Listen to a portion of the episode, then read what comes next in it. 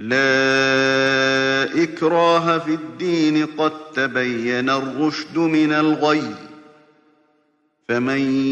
يكفر بالطاغوت ويؤمن بالله فقد استمسك بالعروة الوثقى لا انفصام لها والله سميع عليم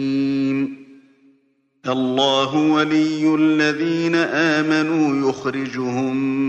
من الظلمات إلى النور والذين كفروا أولياؤهم الطاغوت يخرجونهم من النور إلى الظلمات أولئك أصحاب النار هم فيها خالدون.